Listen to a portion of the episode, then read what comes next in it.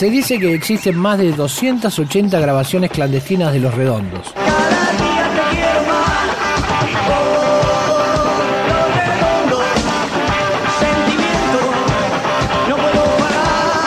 archivo.rock.com.ar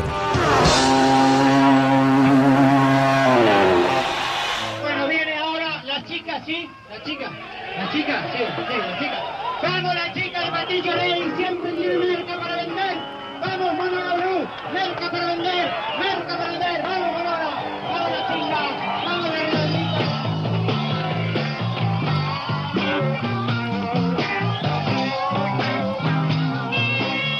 para Manona Blues, en vivo en el Festival Pan Caliente.